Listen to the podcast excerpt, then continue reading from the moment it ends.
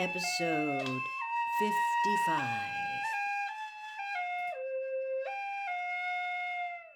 Harry would have been looking forward to seeing Hagrid under normal circumstances, but care of magical creatures meant seeing the Slytherins too. The first time he would come face to face with them since becoming champion.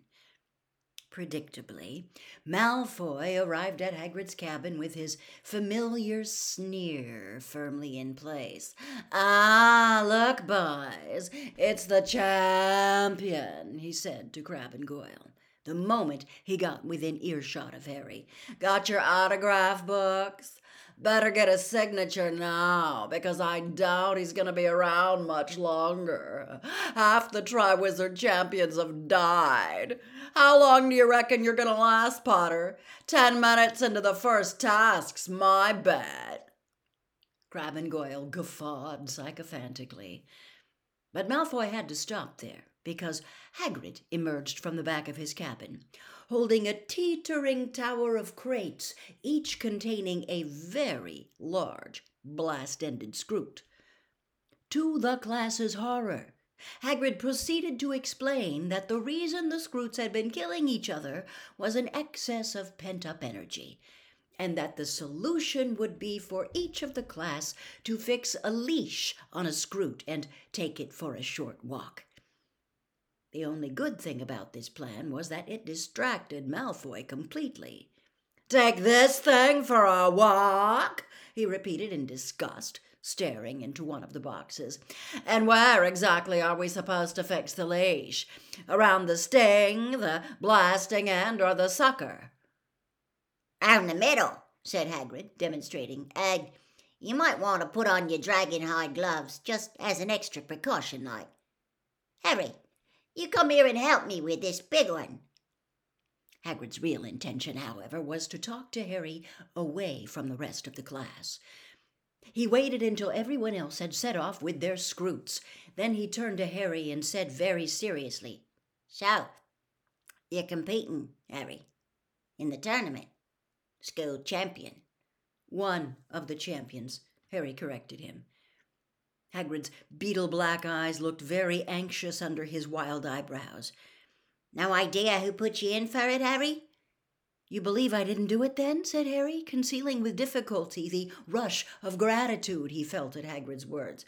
Course I do, Hagrid grunted. You say it wasn't you, and I believe you. And Dumbledore believes you and all. I wish I knew who did do it, said Harry bitterly.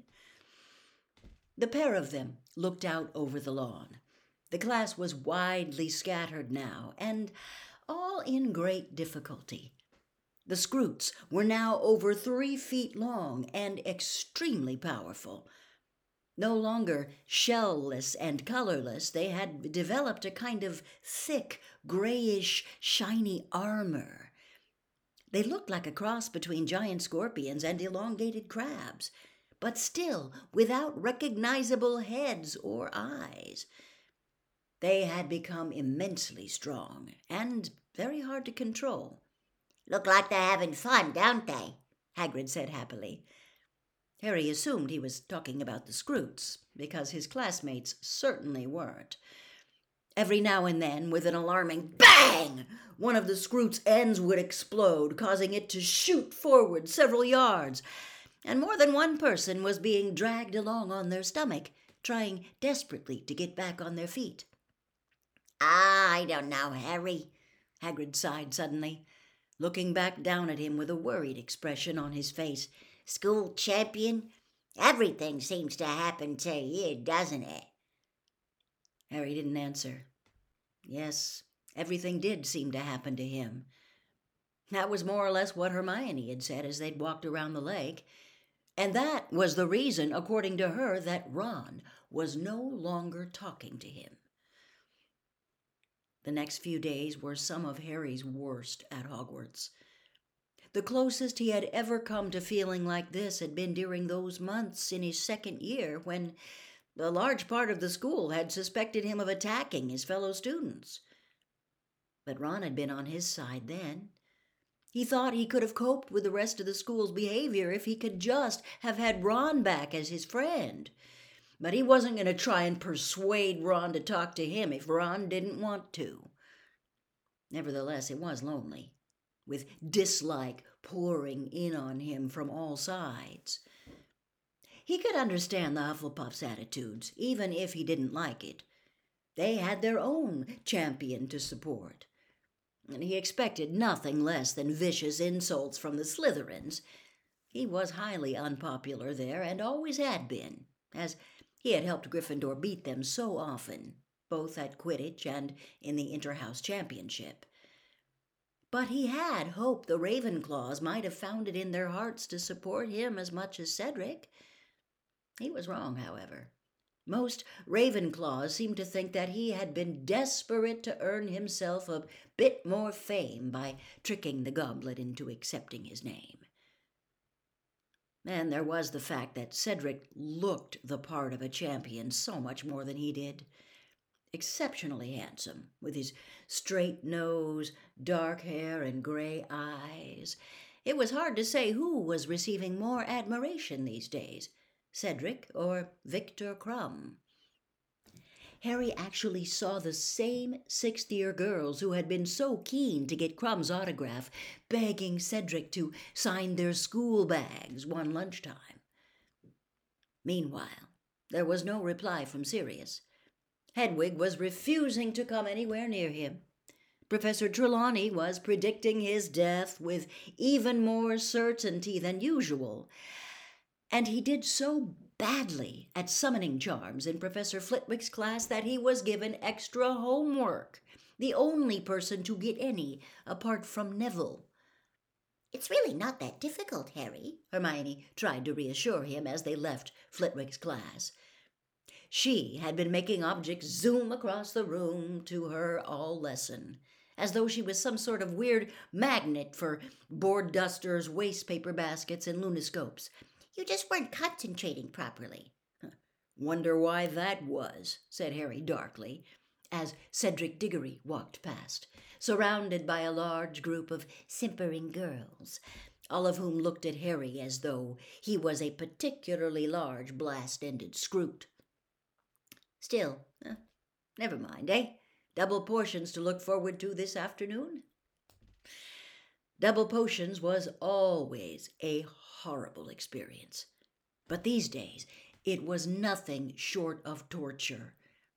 Being shut in a dungeon for an hour and a half with Snape and the Slytherins, all of whom seemed determined to punish Harry as much as possible for daring to become school champion was about the most unpleasant thing Harry could imagine. He had already struggled through one Friday's worth, with Hermione sitting next to him intoning, Ignore them, ignore them, ignore them, under her breath, and he couldn't see why today would be any better. When he and Hermione arrived outside Snape's dungeon after lunch, they found the Slytherins waiting outside, each and every one of them wearing a large badge on the front of his or her robes. For one wild moment, Harry thought they were spew badges.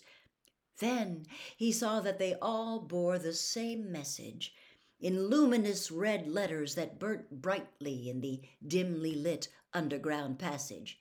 Support Cedric Diggory, the real Hogwarts champion. Like them, Potter, said Malfoy loudly as Harry approached. And that isn't all they do. Look! He pressed the badge into his chest, and the message upon it vanished, to be replaced by another one, which glowed green. Potter stinks. The Slytherins howled with laughter. Each of them pressed their badges too, until the message Potter stinks was shining brightly all around Harry. He felt the heat rise in his face and neck. Oh, very funny, Hermione said sarcastically to Pansy Parkinson and her gang of Slytherin girls, who were laughing harder than anyone. Really witty. Ron was standing against the wall with Dean and Seamus. He wasn't laughing, but he wasn't sticking up for Harry either. Want one, Granger? said Malfoy, holding out a badge to Hermione. I've got loads, but don't touch my hand now. I've just washed it, you see. Don't want a mudblood sliming it up.